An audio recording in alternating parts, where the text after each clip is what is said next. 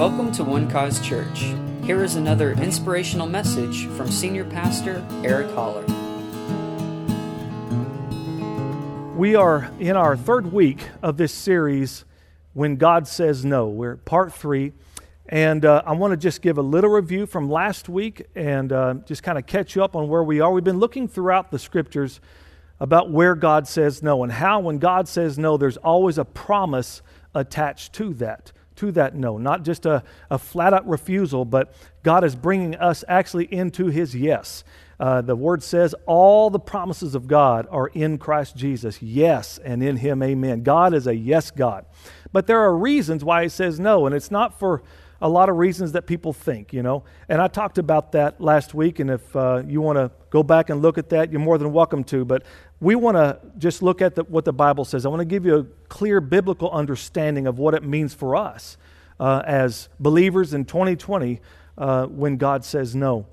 Joshua chapter 1, verse 5, from last week, uh, God tells Joshua, No man shall be able to stand before you all the days of your life. As I was with Moses, so I will be with you. I will not leave you nor forsake you, because Joshua is now taking the headship. He's, take, he's the leader of Israel to take them into the land of promise that God had promised Abraham almost 500 years uh, prior to this. And now they're coming into it. And so the Lord is uh, giving Joshua this assurance I'm with you all the way. No one's going to be able to stop you coming in to this promise. And then we also looked at the Amplified of Hebrews 13 5, where God is very emphatic and he says, I will not in any way fail you, nor give you up, nor leave you without support. I will not, I will not, I will not in any degree leave you helpless, nor forsake you let you down or relax my hold on you? Assuredly not. It's beautiful. And then our response to that is that we may boldly say, The Lord is my helper. I will not fear. What can man do to me? And when, when we put these two verses together where God says no, we see that He is telling us He is with us for life, specifically to keep us out of the fear of man, to, the fear of others uh, trying to bring us down or to condemn us. And the Word of God has so much assurance for us in this that this very present help is with us. The Word of God says that He's our very present help in times of trouble.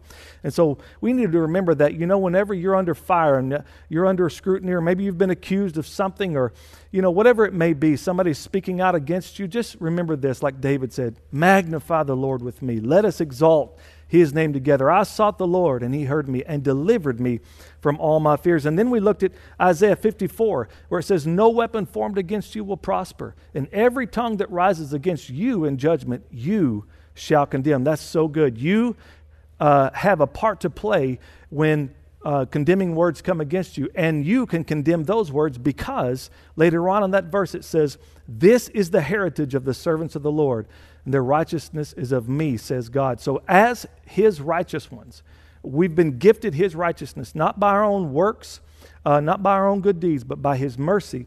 He gave us his righteousness when we believed on him. And with that comes this inheritance of authority. And our words now carry authority. That's why we condemn any tongue that rises up against us. You are victorious over both public and personal attacks. Thank the Lord. And so remember that. And you have these three witnesses the Father and the Son, the Holy Spirit, who have already testified on your behalf because the word says, uh, by the mouth of two or three witnesses, every matter, every word shall be established. It's established. And God has a testimony about you. So whatever He testifies, it's a done deal. So you are truly victorious over all public and personal attacks because the Father and the Son, the Holy Spirit, have testified on your behalf. So that's just a little recap from last week, I want to jump into today in part three. And we're going to go to Isaiah 54 again, but we're going to go a little earlier in the chapter in verse 7. Isaiah chapter 54, we're going to read verses 7 through 9. It says, and this is the Lord speaking. He says, For a mere moment I have forsaken you, but with great mercies I will gather you. With a little wrath I hid my face from you for a moment, but with everlasting kindness I will have mercy on you, says the Lord, your Redeemer. Verse 9 For this is like the waters of Noah to me. For as I have sworn that the waters of Noah would no longer cover the earth, so have I sworn that I would not be angry with you nor rebuke you. Now, the truth we're going to glean from these verses of Scripture is this God is not now, nor will he ever be angry with you.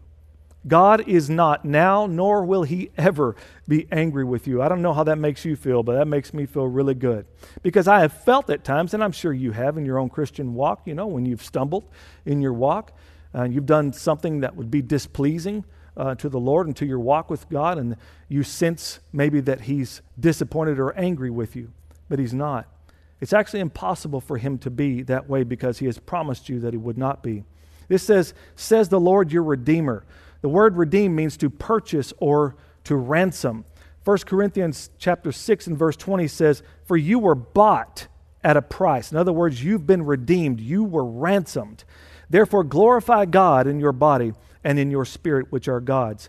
I also want to read something from Peter. This is such a powerful truth. 1 Peter 1 18 through 19.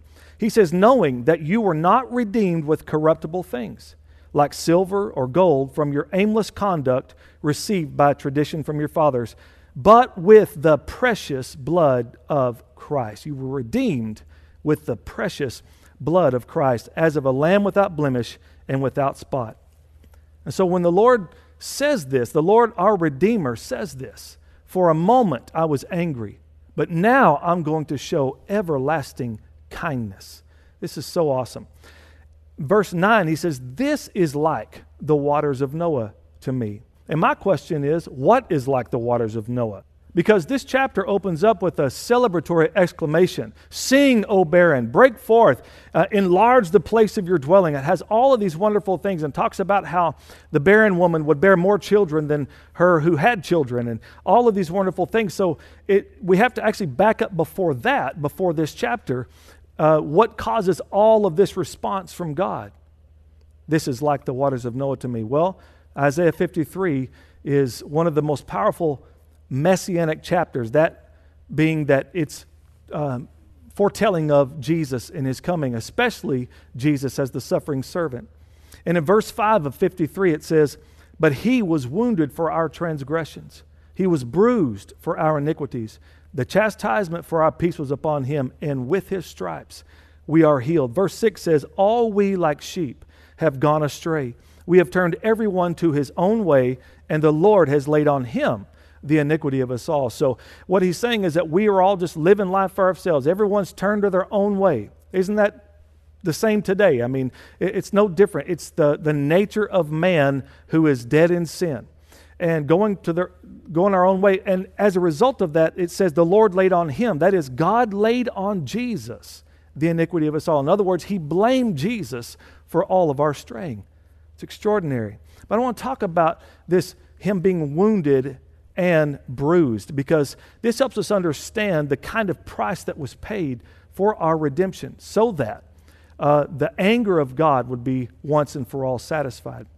The word wounded means pierced. Now, this is where blood flowed out of Jesus' body. You know, when they, the, by his stripes, and blood gushed from his body. When they pierced his wrists and his feet, blood came out. When they, when they thrust the spear in his side, blood and water came out. When they crammed the crown of thorns down on his head, blood came gushing out. And it says that he was wounded for our transgressions. Now, these are the outward actions of our sins. But then it says he was bruised for our iniquities. This is where Jesus bled on the inside. And this has to do, iniquity is a, it's an evil word. It has to do with just the inner perverseness of a, of a person. You know, those, those secret sins, those calculated sins in the heart or in the mind. And Jesus' blood has thoroughly dealt with sin inward and outwardly, wounded and bruised for our transgressions and our iniquities. Thank you, Jesus. And God laid on Jesus the iniquity of us all. There was a young man who was called to serve in Napoleon Bonaparte's army, but he didn't want to go. So a friend of his volunteered to uh, go in his place and was accepted as his substitution. But unfortunately, sometime later, his friend died in battle. But there was a clerical error that took place, and so this young man was still called up to serve uh, again and he says, You can't take me, I'm dead. Uh, I, I died on that battlefield already. And so, after checking the records, the officers found this documentation of his name alongside it the name of the friend who died in his place. So this case was presented to Napoleon himself. And after examining the evidence, he said, through a surrogate, this man has not only fought, but he has died in his country's service. No man can die more than once. The law has no hold on him. The judgment for your sins has truly been passed on to Jesus, and the payment, praise God, has been fully satisfied by his death. As a result, the truth is, God cannot now justly be angry with us because justice has been fully served. Jesus took all the wrath of God upon himself when he died for our sins. Listen to this. 1 Thessalonians 1:10 says, "And to wait for his son from heaven, whom he raised from the dead, even Jesus who delivers us from the wrath to come. Isn't that glorious? We know He delivered us. He called us out of darkness and into His marvelous light. He translated us from uh, the, the kingdom of, of the devil to the kingdom of God. But this says that this deliverance is a right now experience. He delivers us from the wrath to come. So there's no wrath coming. We're talking about God is not now, nor will He ever be angry with you. Isn't that marvelous what Jesus has done? What a Savior we have. Now, I want to go to this next thought in Romans chapter 8 and verse 1, another place where God says no. And you probably are very familiar with this passage of Scripture. I love this verse. There is therefore now no condemnation to those who are in Christ Jesus.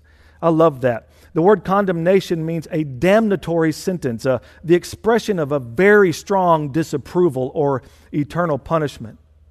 Wow, there is none of that. There is now no condemnation to those who are in Christ Jesus. This next thought, this next truth I want to bring to you uh, when God says no is in Christ, you are fully approved by God. I want you to say that with me, but just make it personal. In Christ, I am fully approved by God.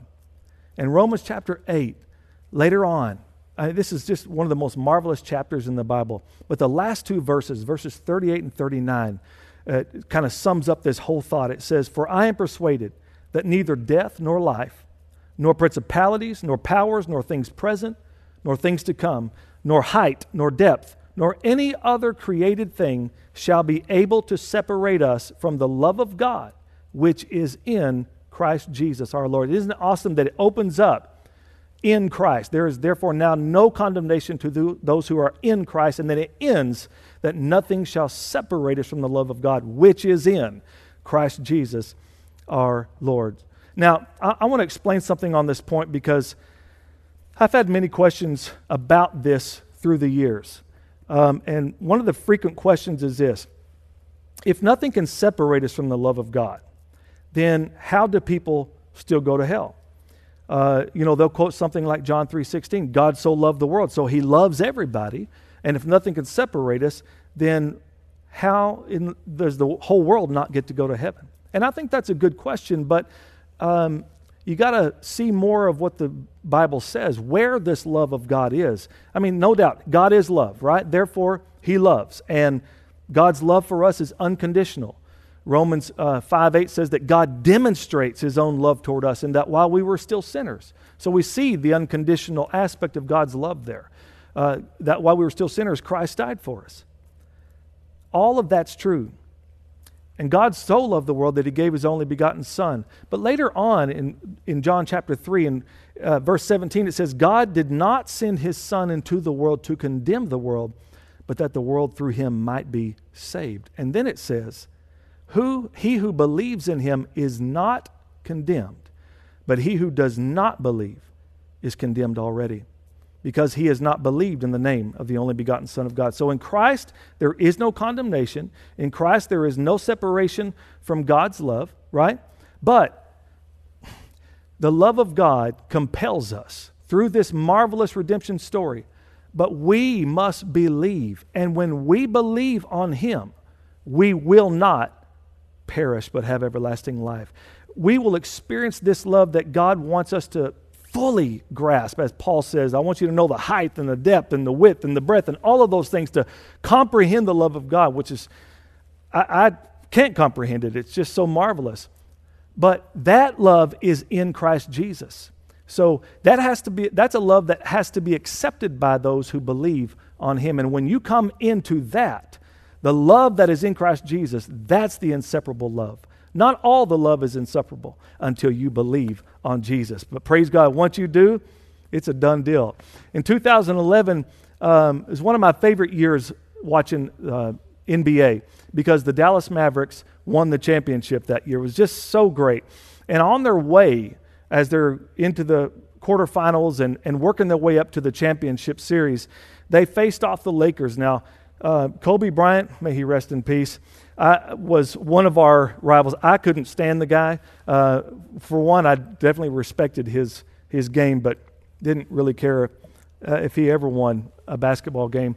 But we had to face off the Lakers in order to go you know, to the championship game. So this was, this was daunting for the, for the Mavericks. I'm happy to say that uh, the Mavericks beat them four up and four down, just swept them, won four, four out of seven and moved, moved forward. But I can remember during that game, um, Kobe Bryant had made so many shots, and, and this one, he uh, uh, shot a three pointer uh, out on the perimeter, and it was beautiful shot. I mean, just had an amazing shot and the ball went ripping through the net, and it was just disheartening because it looked like he was getting on fire. But then all of a sudden, the, the ref is blowing his whistle saying, No basket, no basket. And he points down to Kobe's heel, and his heel is on the line, the out of bounds line, which means that basket doesn't count. It looked exactly like any other shot. It went in, and it looked like it should count. But one problem was he was out of bounds. Listen, outside of Christ, you have no assurances. There is no other way but through Him. In Him is the inseparable love. And God has made us this amazing promise that through Him, whoever believes on Him will receive remission of sins. Whoever. You must choose Him in order to know the fullness of His love. But you'll never be separated from the love of God, which is in Christ Jesus. God will not choose that for you. You have to make the choice to believe on him. But it's a marvelous thing. And there is no condemnation, there is no eternal punishment, and there is no separation in the love of God, which is in Christ Jesus. Thank you, Lord. I want to go to one last place here in 1 John chapter 4. and verse 17, it says, Love has been perfected among us in this, that we may have boldness in the day of judgment. Because as He is, so are we in this world. This is something that we really need to, on a regular basis, chew on and meditate on. Because to think about what that just said, that we are like him as he is. Well, how is Jesus? he is reigning and he ruling at the right hand of God. But the word says, as he is, so are we in this world. In other words, we have the same standing as sons as Jesus does. We have the same righteousness, praise God. We have the same access to the power of the Holy Spirit. We have the same victory. As a matter of fact, Ephesians says we're seated with him in heavenly places. Isn't that marvelous? So we may have boldness in the day of judgment because we're not there standing before God on our own merits, or we better hope we're not. We're there on the merits of Jesus Christ, who finished the work, and our faith in him is what has redeemed us from all of our sins. That's our confidence in the day of boldness, eh, in the day of judgment. That's our confidence, not by works of righteousness I've done. Jesus did everything necessary for me to come into this place. He saved me to the uttermost. And then it says, There is no fear in love. There is no fear in love. But perfect love casts out fear because fear involves torment. But he who fears has not been made perfect in love. Now, think about who's writing this. This is John the Apostle who walked with Jesus. Um, he was um, obviously very close to Jesus. You know, Jesus had several dimensions of relationships, several levels of relationships. Um, he certainly had his uh, the, the 500, the, the disciples that he appeared to, you know, after his resurrection. Then there were the 70 at one point that he sent out uh, to go minister to other villages. And then he had his 12. But then he had his three, you know, Peter, James, and John, where they got to experience a couple of things that the other guys didn't. One of those was they went on that mountain with Jesus where they saw him glorified and saw Moses and Elijah standing there. I mean, these guys definitely are, are the inner circle with Jesus. But then there was John. Then there was John who definitely was the closest one because as Jesus was hanging on that cross, um, he turned the care of his mother over to John. John's the only one that was there. Everybody else had taken off, but here's John standing there, knowing that there's all kind of risk of him being a follower there at Jesus' crucifixion. The other guys seem to do the sensible thing run for your life, you know, so nobody else gets executed. But John's standing there, and he's the one who writes this. And when he wrote the Gospel of John, he referred to himself as the disciple that Jesus loved. And here in 1 John chapter 4, he brings even more clarity to it because now he's an old man and he's learned something about the love of God. There's no fear.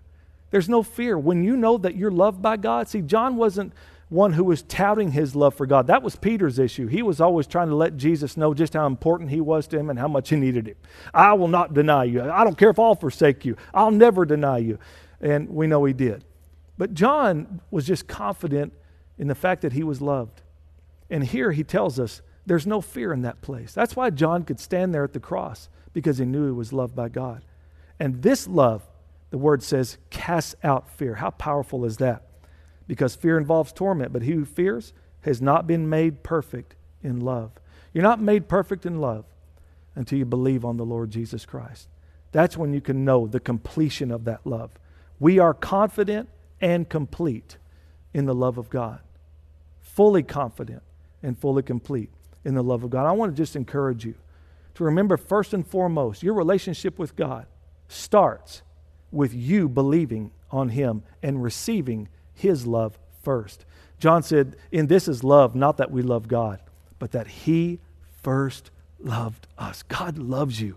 God loves you. Rest in that love and let that love uh, uh, abound in your life. Let that be your motivating factor for living, for doing the fact that God loves you.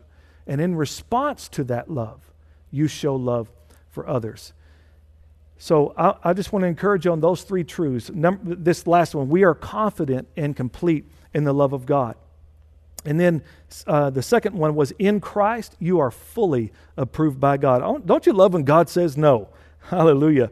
And then um, God is not now, nor will he ever be angry with you. Father, I want to say thank you for this time together with these precious people. Lord, I pray right now that every home would experience the love, the grace, and the peace of God, even now in this moment. Lord, I thank you right now that your healing power is at work. There are some that are watching right now, Lord, who are suffering in some way in their body. And I just speak the word of healing. You sent your word and you healed them and delivered them from their destruction. As we read earlier, by your stripes they are healed. And we thank you, Lord. Uh, for that covenant that was cut in your body. You bear the marks of covenant. Those scars are receipts for our healing. And I declare that they are healed in the name of Jesus. I speak peace and, and, and love abounding in every marriage, Lord, and, uh, uh, um, and with fathers and mothers and children. I pray that every home, God, would abound in the love of God. Thank you right now that you're a very present help in time of need. There are those who are in need, God, financially, uh, um, job wise. And I thank you right now. Your word says you will supply all of our need according to your riches and glory by Christ Jesus. Thank you for that, Father. We bless you in the mighty name of Jesus. Thank you for listening, and we hope you enjoyed the message. For more information about One Cause Church, please visit us online at onecausechurch.com.